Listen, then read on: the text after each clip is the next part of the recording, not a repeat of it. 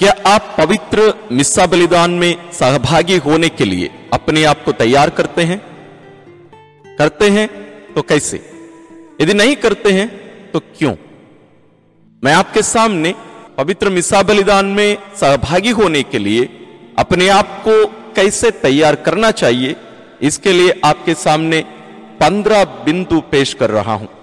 आज के विषय पर जाने के पहले मैं आपको एक छोटी सी घटना पेश करना चाहूँगा, जो वास्तव में हर दिन हमारे साथ घटती है। यदि आप खाना बनाते होंगे तो सब्ज़ी बनाने के पहले क्या आप अपने आप को तैयार करते हैं? मतलब सब्ज़ी बनाने के लिए जो भी चीज़ों की ज़रूरत है, क्या उनको तैयार करके रख के सब्ज़ी बनाने जाते हैं? या आप गैस चालू कर दिए हैं, चूल्हा पर कुछ ना कुछ बर्तन रख दिए हैं, कढ़ाई या कोई भी बर्तन, और तेल डाल दिए और तेल गर्म हो रहा है। क्या आप उसी समय जाकर सब्ज़ी काटने के लिए सब्ज़ी ढूंढते हैं? और आप सब्ज़ी सब डाल दिए और मसाले की ज़रूरत है, और मसाले का बोतल खोल के देख रहे हैं, वहाँ मिर्ची पाउडर नहीं है या अन्य कोई मसाला नहीं है। और आप ये सब डाले बिना ही सब्ज़ी बनाते जा रहे हैं। कुछ समय बाद आपको महसूस हो रहा है कि और कुछ आप डालना भूल गए। क्या इस प्रकार का बनाया गया एक सब्ज़ी स्वादिष्ट हो सकता है? क्या ये खाने लायक रहेगा? नहीं।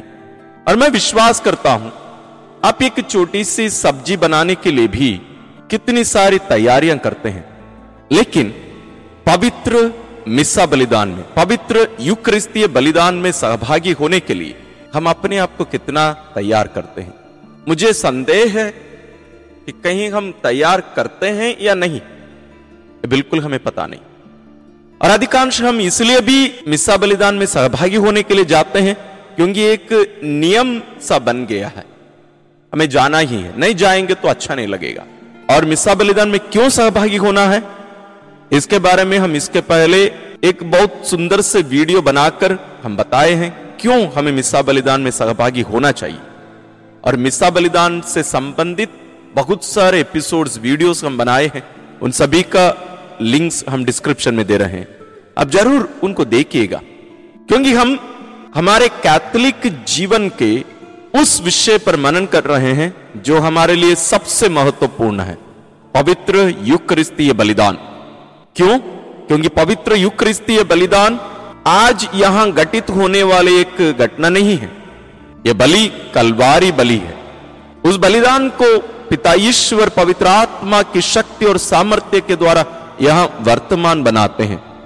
और हमें 2000 साल पहले जो घटना घटित हुई, उसमें सहभागी होने की कृपा हमें प्रदान करते हैं। इन सभी के बारे में हम इसके पहले चर्चा कर चुके हैं। आप यदि उन वीडियोस नहीं देखे हैं, कृपया आप डिस्क्रिप्शन में जाइए, वहाँ बहुत सारे लिंक्स दिए गए हैं। आप ज़रूर उनको देखिए, समझिए और अपने विश्वास में आगे बढ़िए।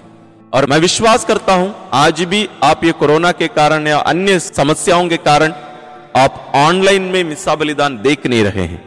आप वहाँ केवल देख सकते हैं। ये किस चीज़ के बराबर है? जैसे आप कोई कुकिंग चैनल को देख रहे हैं, वहाँ केक बनाने के बारे में बताया जा रहा है और आपको एक संतुष्टि मिलती है हाँ आप केक बनाना देख लिए हैं। लेकिन उससे आपको कोई लाभ नहीं। मतलब आपको उससे एक छोटा सा टुकड़ा खाने का भी अनुभव, स्वाद आपको नहीं मिल सकता। उसके लिए हमें सहभागी होना पड़ता है। उसी प्रकार मिस्सा बलिदान में सहभागी होने के बारे में। तो आइए हम इसके बारे में हम मनन करें। सबसे पहले उस उदाहरण के द्वारा मैं सोचता हूँ कि आप क्यों हमें पवित्र मिस्सा बलिदान के लिए तैयारी करनी चाहिए, इसके बारे में आप ज़रूर समझ गए होंगे। फिर भी एक दो बातें। क्यों हमें तैयारी करने की ज़रूरत है, उसके बारे में। जो भी कार्य हम आधे अधूरे मन से किए हैं या करते हैं, हमें पता है वो असफल होगा ही। और यदि हम कोई कार्य की तैयारी किए भी ना करते हैं, वो हमें ये बताता है, ये सत्य प्रकट होता है कि यह कार्य या यह घटना हमारे लिए या मेरे लिए महत्वपूर्ण नहीं है। लेकिन मैं आपको बताऊँ, इस दुनिया में पवित्र मिस्सा बलिदान से बढ़कर कोई भी कार्य, कोई भी घटना इस दुनिया में घटित नहीं होती है। और वो कोई कार्य हो भी नहीं सकता। इन सभी बातों के बारे में समझने के लिए आपको मिस्सा बलिदान क्या है उसको समझना पड़ेगा। जैसे मैंने कहा, उन सभी के बारे में लिंक्स हम डिस्क्रिप्शन में दिए हैं, आप ज़रूर उनको देखिएगा। तो आइए हम प्रारंभ करते हैं। तैयारी को मैं तीन भागों में बांट कर रखा हूँ। सबसे पहला है घर में तैयारी करना, दूसरा है रास्ते में तैयारी करना, तीसरा है चर्च में तैयारी करना। घर में तैयारी करने को दो भागों में पिछले दिन और पवित्र मिसा के लिए जिस दिन जाते हैं, उस दिन की तैयारी। उसके बारे में हम नीचे देखेंगे। दूसरा है, रास्ते में हम कैसे तैयारी करते हैं और करना चाहिए। साधारण रूप से रास्ते में हम चर्चा करते आते होंगे। घर में क्या हुआ और पवित्र मिसा बलिदान के बाद में आप कहाँ जाने वाले हैं? या यदि कोई अपने संबंधियों से, रिश्तेदारों से या सहेलियों से, दोस्तों से आप बहुत दिन बाद मिल रहे हैं या कुछ दिन बाद मिल रहे हैं तो कुछ पुरानी बातों के बारे में चर्चा करते होंगे। या यदि वो कोई नए कपड़े पहने हैं तो आप उसके बारे में चर्चा करते। या आप कोई नया कपड़ा पहने हो तो उसके बारे में चर्चा करना। और भी बहुत सारी चीज़ों के बारे में हम रास्ते में चर्चा करते हुए मिसा बलिदान के लिए आते हैं। शायद हम भी ऐसे करते हैं। हम भी मतलब मैं अपने बारे में भी बोल रहा हूँ। लेकिन हम याद रखें, यम्माउस उसके उस रास्ते को, प्रभु यीशु के पुनरुत्थान के बाद यीशु के दो शिष्य यमाउस की ओर जा रहे थे। उस रास्ते में यीशु स्वयं उनके साथ हो लिए और यीशु उनको वचन तोड़कर उन्हें समझा रहे थे। और वे कहाँ गए आखिरी में? वहाँ जाके यम्माउस में पहुंचकर वहाँ पवित्र युक्रिस्त बलिदान में सहभागी हुए। पुनर्जीवित प्रभु यीशु को रोटी तोड़ते समय उन्होंने पहचाना। उसी प्रकार जब हम मिस्सा बलिदान में सहभागी होने के लिए जा रहे हैं, हमें भी यीशु जो पुनर्जीवित प्रभु हैं, जो हमारे साथ रहते हैं, उनकी उपस्थिति का अनुभव करते हुए, हमें प्रार्थना करते हुए हमें जाने की ज़रूरत ताकि रास्ते में वे हमें समझाते जाएँ। दूसरी बात, यदि आप कोई बहुत बड़े व्यक्ति से मिलने के लिए जा रहे हैं, कोई वीआईपी से, आपसे बहुत बड़े हैं, तब रास्ते में क्या करते जाते होंगे? क्या आप सोचेंगे कि हम पार्टी करने कहाँ जाएँगे? नहीं, मैं सोचता हूँ वहाँ निकलने के पहले और रास्ते में भी आप सोचते जाएँगे, मुझे क्या बोलना चाहिए, कैसे बोलना चाहिए और कैसे नहीं बोलना चाहिए, इन सभी बातों के बारे में हम चर्चा करते, सोचते हुए हम चलते हैं। और यहाँ हम पवित्र युक्रिस्तीय बलिदान में सहभागी होने के लिए जब हम जाते हो, तब हम कहाँ जा रहे हैं, किससे मिलने जा रहे हैं? सबसे शक्तिशाली, सबसे महत्वपूर्ण व्यक्ति, यानी स्वयं ईश्वर से मिलने के लिए हम जा रहे हैं। तो आप सोचिए, हमें अपने आप को किस रीति से तैयार करके जाने की ज़रूरत है। तो ये रास्ते में रहा, कैसे तैयारी करना चाहिए? आने वाले जो बिंदु हैं, मैं पंद्रह बिंदु आपके सामने पेश करने वाला हूँ, जो हमें घर में कैसे अपने आप को तैयार करना चाहिए और चर्च में जाने के बाद हमें अपने आप को कैसे तैयार करना चाहिए, इनके बारे में। तो ये पहला बिंदु है, घर में हमें अपने आप को कैसे तैयार करना चाहिए। सबसे पहले हमें पिछले ही दिन ही, जैसे मान लीजिए आप रविवार के मिस्सा बलिदान के लिए अपने आप को तैयार कर रहे हैं तो हमें चाहिए कि हम उस मिस्सा बलिदान के जो पाठ हैं, उनको आप पढ़िए। यदि रविवार के मिस्सा बलिदान है तो मैं आपसे आग्रह करूँगा, आप तीनों पाठों को पढ़कर देखिए। यदि संभव हो तो आप पारिवारिक रूप से अपने बच्चों के साथ मिलकर तीनों पाठ पढ़िए, और पता लगाइए कि तीनों पाठों का जो केंद्र बिंदु है, जो सामान्य बिंदु है मतलब जो कॉमन बिंदु है, जिसके बारे में तीनों पाठ बता रहे हैं, इस पर ध्यान दीजिएगा। तीनों पाठों में से एक विषय उभर कर आएगा, वही है उस दिन का संदेश। उसको आपको पता लगाना पड़ेगा। साथ ही यदि संभव हो, जैसे आजकल बहुत सारे ऑनलाइन में भी हमें रीडिंग्स देखने को, पाठ देखने को हमें मिलते हैं, यदि वो संभव हो, या यदि आपके पास बाइबल डायरी है, या ज़रूर आपके घर में मिशन संडे को जो कैलेंडर मिलता है, उसमें भी पाठ की जानकारी दी रहती है। उनको आप चेक करिए। इन तीनों पाठों के साथ साथ यदि संभव हो तो उस दिन का भजन अनुवाक्य, साथ ही सुसमाचार जय घोष इनको भी आप देखिए। पाँचों पाठ जब हम देखेंगे, चेक करेंगे, हम अनजाने में एक प्रकार से अपने आप को पूर्ण रूप से तैयार कर रहे हैं। नहीं तो क्या होता है? यदि आप बिना तैयारी किए, इस तैयारी को किए बिना, यदि आप पवित्र मिस्सा बलिदान में सहभागी होने के लिए जा रहे हैं, जब वहाँ पाठों की घोषणा होती है तो आपको पता ही नहीं चलेगा कि इन पाठों से ईश्वर आपसे क्या कहना चाहते हैं।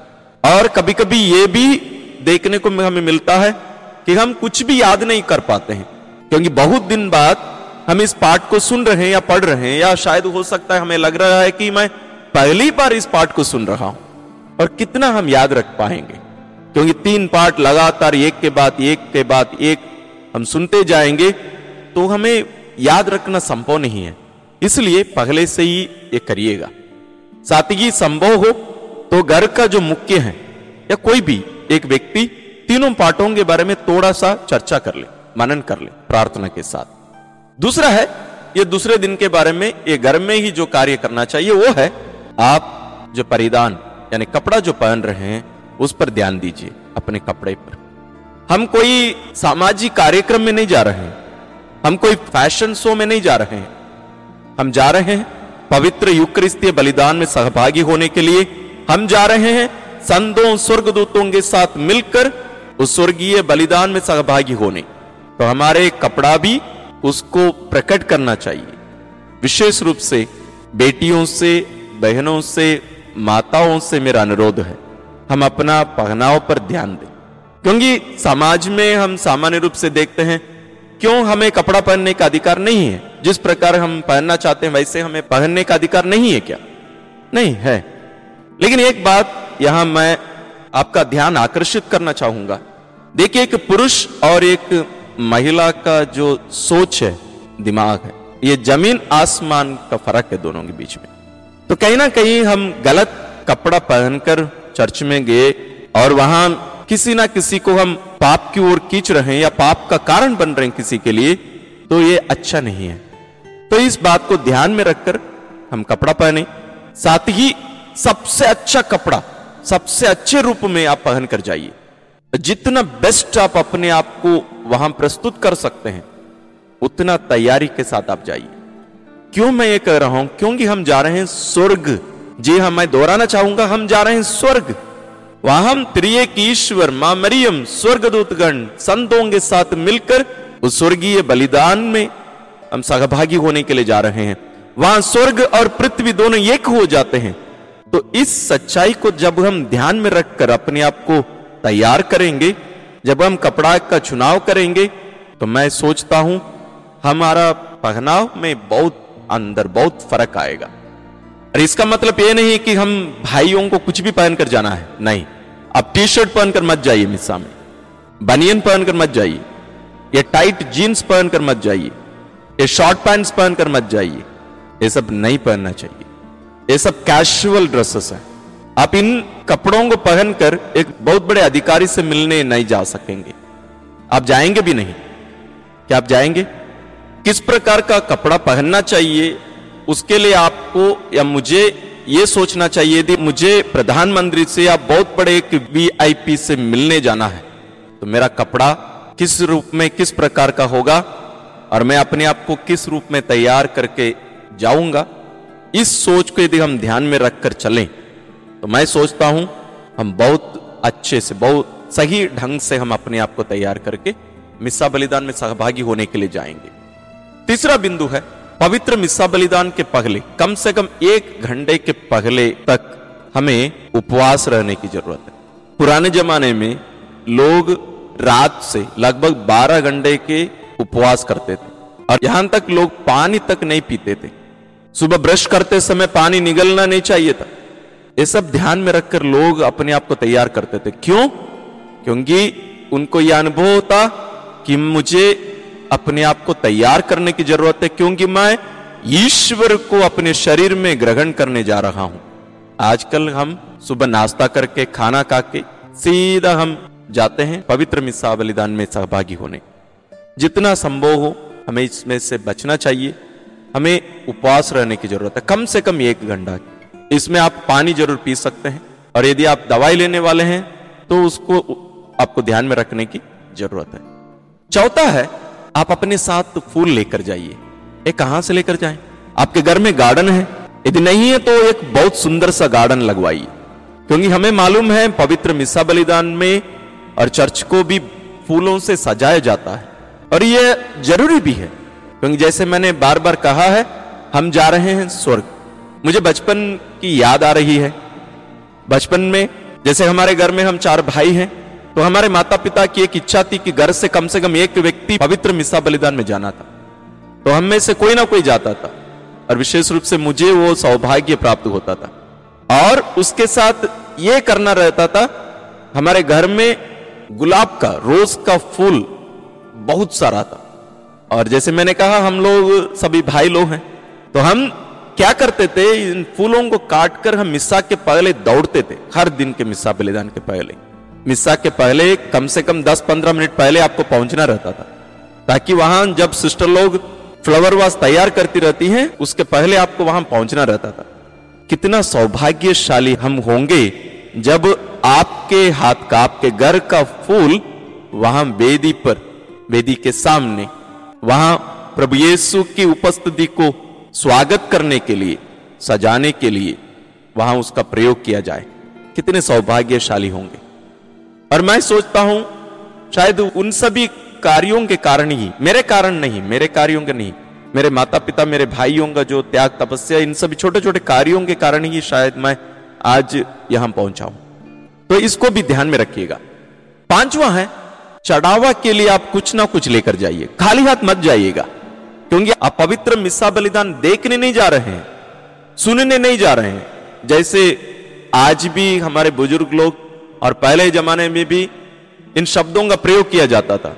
मैं मिस्सा देखने जा रहा हूँ, मैं मिस्सा सुनने जा रहा हूँ, हमारे फादर जी मिस्सा डालने जा रहे हैं। नहीं यह बलिदान है यह बलि चढ़ाई जाती है। तो यदि आप बलिदान में सहभागी होने जा रहे हैं, आप उस बलिदान में सहभागी होने क्या ले जा रहे हैं? क्या चढ़ाने जा रहे हैं? वास्तव में वो एक प्रतीक है। तो चढ़ावा अनिवार्य है वास्तव में। यदि पैसा हो या आपके घर में अन्य कोई भी वस्तु हो, चीज़ हो, जिनको आप चढ़ा सकते हैं, आप चढ़ावा में ज़रूर ले जाइए। खाली हाथ मिसा बलिदान में सहभागी होने मत जाइएगा। इन सभी बातों के बारे में हम इसके पहले भी चर्चा किए हैं। आने वाले समय में भी जब हम मिसा बलिदान के एक एक अंश के बारे में हम मनन करेंगे, सीखेंगे, तब हम इन बातों के बारे में और भी गहरे रूप से समझेंगे। चटवा है, जब आप चर्च में प्रवेश करने वाले हैं आप ज़रूर पवित्र जल से अपने आप को क्रूस के चिन्ह से चिन्हांकित करिए। पवित्र जल हमें हमारे बपतिस्मा को याद दिलाता है। साथ ही पिता, पुत्र और पवित्र आत्मा के नाम पर जो हम चिन्ह से, उनके चिन्ह से जब हम चिन्हांकित करते हैं अपने आप को, हम इसके द्वारा 21 बातों को प्रकट करते हैं। इनके बारे में हम इसके पहले एक वीडियो बनाए हैं, आप ज़रूर उसको देखिए, उसका लिंक हम डिस्क्रिप्शन में दे रहे हैं। सातवां है, आप अपने जगह पे बैठने के पहले आप ज़रूर जेनिफ्लेक्ट करिए। जेनिफ्लेक्ट मतलब ये सिर झुकाना केवल नहीं होता है। आप पुराने जमाने में, यदि आप कोई बुज़ुर्ग हैं, आप देखे होंगे, लोग जेनिफ्लेक्ट करते थे। यानी एक घुटने पे आना। पूर्ण रूप से दोनों घुटने में आना नहीं, एक घुटने में आना। आप इसको कोई मूवीज़ में देखे होंगे, राजा होंगे, वास्तव में इसी प्रकार पहले किया जाता था, अभी भी कहीं कहीं करते हैं, लेकिन इस प्रकार करना ही सबसे उत्तम है वास्तव में। कोशिश करिए आप, नए लोग कोई आपको देखें तो उनको लगेगा कि क्या हो गया इसको। नहीं, लोग आपसे सीखेंगे। क्योंकि ऐसे छोटी छोटी घटनाओं के द्वारा, ऐसे छोटे छोटे कार्यों के द्वारा हम स्वयं अपने विश्वास को दूसरों पर प्रकट करते हैं। और ये हम अपने आप को भी याद दिलाते हैं कि हम ईश्वर के सामने हैं। क्योंकि वहाँ स्वयं यीशु क्रिस्त उपस्थित हैं। शरीर और रक्त, आत्मा और ईश्वरीयता के साथ, संपूर्ण प्रभु, पवित्र युक्रिस्त के रूप में, पवित्र संदूक में, टैबरनकल में उपस्थित हैं। इसलिए उस प्रभु की उपस्थिति को स्वीकार करके हम ऐसे दंडवत करते हैं। आठवां है, आप कम से कम 10-15 मिनट पहले पहुंचिए, क्योंकि वहाँ जाकर बैठकर अपने आप को तैयार करना ज़रूरी है। क्योंकि हम बलिदान में सहभागी होने वाले हैं। उसके लिए हम जिनके साथ बलिदान में सहभागी होने वाले हैं, जिस विधान में हम प्रवेश करने वाले हैं या उसका नवनीकरण में सहभागी होने वाले हैं, हमें उस व्यक्ति से मिलकर बातें करना ज़रूरी है। आप कोई अनजान व्यक्ति से जाकर बहुत बड़े बड़े कार्य आप करने, शुरू नहीं करते हैं। हम एक दूसरे से चर्चा करते हैं पहले। उसी प्रकार हम यीशु से जाकर मिलें, उनसे बातें करें और अपने आप को देने के बारे में भी आप वहाँ विचार करिए। यीशु से उसके लिए कृपा मांगिए। इसके लिए हमें कम से कम 10-15 मिनट पहले पहुँचना ज़रूरी है और इसलिए बहुत सारे चर्चेस में हम देखेंगे वहाँ पवित्र रोसरी बिंदी की जाती है। उसमें भी आप आखिरी में मत जाइए, शुरुआत से ही जाइए। वो तैयारी का एक समय है, एक तरीका है नवा है, यदि संभव हो और यदि ज़रूरत पड़े तो आप ज़रूर मेल मिलाप संस्कार, यानी पाप स्वीकार संस्कार, जैसे पहले कहा जाता था, उसमें ज़रूर सहभागी हुई। ये ज़रूरी नहीं है कि आप कोई आत्म मारू पाप किए हैं। ज़रूरी नहीं है। कोशिश करिए महीने में एक बार कम से कम पाप स्वीकार या मेल मिलाप संस्कार करने का। क्योंकि पवित्र युक्रिस्त बलिदान में सहभागी होने के लिए और उसके फलों को पूर्ण रूप से प्राप्त करने के लिए हमें ईश्वरीय कृपा की दशा में, स्थिति में होना अनिवार्य है। इसलिए आप कोशिश करिए कि आप महीने में कम से कम एक बार मेल मिलाप संस्कार प्राप्त करें। आपको लग रहा होगा कि वहाँ फादर नहीं बैठते हैं।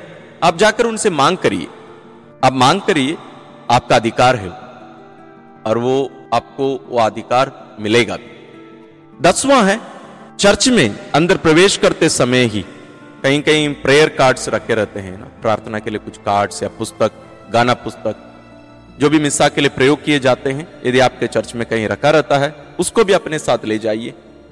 यदि संभव हो तो आप स्वयं अपना रखिए अपना रखिए, खरीद कर रखिए, घर से लेके आइए। ग्यारहवा है, आप प्रथम स्थान अपनाने की कोशिश करिए। चर्चेस में देखने को मिलता है, हमारे विश्वासी पीछे जाकर बैठना पसंद करते हैं। लोग सामने का जगह छोड़ देते हैं। यही चीज़ जब हमें कोई पार्टी में जाना रहता है, हम जाकर सामने चले जाते हैं। कहीं ऐसा ना हो कि खाना कम हो जाए या अन्य कुछ चीज़ हो जाए, या कोई नाटक, खेलकूद कहीं देखने जा रहे हैं तो हम चाहेंगे सामने बैठे। और हम क्यों ऐसे जगहों पर सामने बैठने की कोशिश करते हैं? क्योंकि हम नहीं चाहते हैं कि कुछ ना कुछ घटना या कार्य कहीं छूट जाए, हम उसको पूर्ण रूप से देखना चाहते हैं, उसमें सहभागी होना चाहते हैं। इसमें हमें उससे ज़्यादा होना भी चाहिए। बारवा है, आप जिन मतलबों के लिए मिस्सा बलिदान में प्रार्थना करना चाहते हैं, उसको एकदम स्पष्ट रखिएगा। क्यों? चढ़ावा के समय उन मतलबों को और प्रार्थना के बीच बीच में हम प्रार्थना करें। मुख्य याचक ये कहकर कुछ क्षण मौन रहते हैं। उन क्षणों में हमें उन मतलबों को याद करके प्रार्थना करने की ज़रूरत। तेरवा है, आप जाकर पता लगाइए कि उस दिन के पाठ पढ़ने का क्या आपको अवसर मिल सकता है या नहीं। वास्तव में ये पहले से ही कर लेना चाहिए, लेकिन कहीं कहीं ऐसा होता है कि उसी दिन जाकर लोग चेक करते हैं। और आप पहले से ही तैयारी कर चुके हैं, क्योंकि हम पहले बिंदु में ही हमने देखा है कि हमें पिछले दिन ही पाठों को पढ़कर तैयारी करने की ज़रूरत है। तो यदि आप कर चुके हैं तो आप वहाँ जाकर मांग कर सकते हैं। क्योंकि मिसा बलिदान में जो भी घटनाएँ होती हैं, उन सभी में हमें सहभागी होना ज़रूरी है और उसमें पाठ पढ़ना भी एक महत्वपूर्ण एक अंश है। आप कोशिश करके देखिए। यदि आप कभी पढ़े नहीं है तो आप साप्ताहिक दिनों में जाइए, शुरू करिए। वहाँ ज़्यादा लोग नहीं रहते हैं तो आप धीरे धीरे आप अपने डर से बाहर निकल सकते हैं। चौदह है, आप अपने पास कोई ना कोई प्रार्थना रखे रहिए आप। माने पवित्र मिस्सा बलिदान के पहले की प्रार्थना। यदि आप मिस्सा ग्रंथ में देखेंगे तो इसके लिए कम से कम तीन प्रार्थना दी गई। हम डिस्क्रिप्शन में भी एक लिंक दे रहे हैं, जहाँ से आपको ऐसी प्रार्थनाएँ मिल सकती हैं।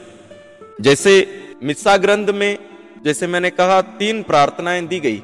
इनमें से एक को आप कोई कार्ड बनवा के रखिए या लिख कर रखिए।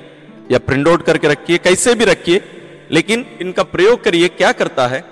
हमें एक प्रकार से तैयार करने में यह मदद करता है। आप इसका उपयोग करके देखिए, आपको पता चलेगा उसका फ़र्क क्या पड़ता है। और जब ऐसी प्रार्थनाओं का प्रयोग आप करते हैं, आप ध्यान दीजिए कि उन शब्दों को अपने शब्द बनाइए। आप तोता जैसे रटकर, ऐसे ही पढ़कर मत उसका प्रयोग करिए, बल्कि उन्हें उन शब्दों को अपनाकर भावनाओं के साथ उन प्रार्थनाओं का प्रयोग करने की कोशिश करिए। यह प्रार्थना बोलना नहीं चाहिए, प्रार्थना करना चाहिए। ध्यान दीजिएगा। पंद्रवा है, यदि संभव हो तो चर्च के साफ़ सफ़ाई में, सजाने में आप मदद करिए।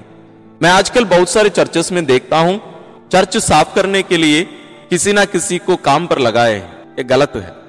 या वहाँ की धर्म बहनों के ऊपर छोड़ दिया गया है। यह भी गलत है। एक कितना सौभाग्यशाली पूर्ण कार्य है कि हम जाकर गिरजागर अपना, गिरजागर हम स्वयं साफ़ करें। वो ईश्वर का निवास स्थान है, इसको हमें ध्यान में रखने की ज़रूरत है।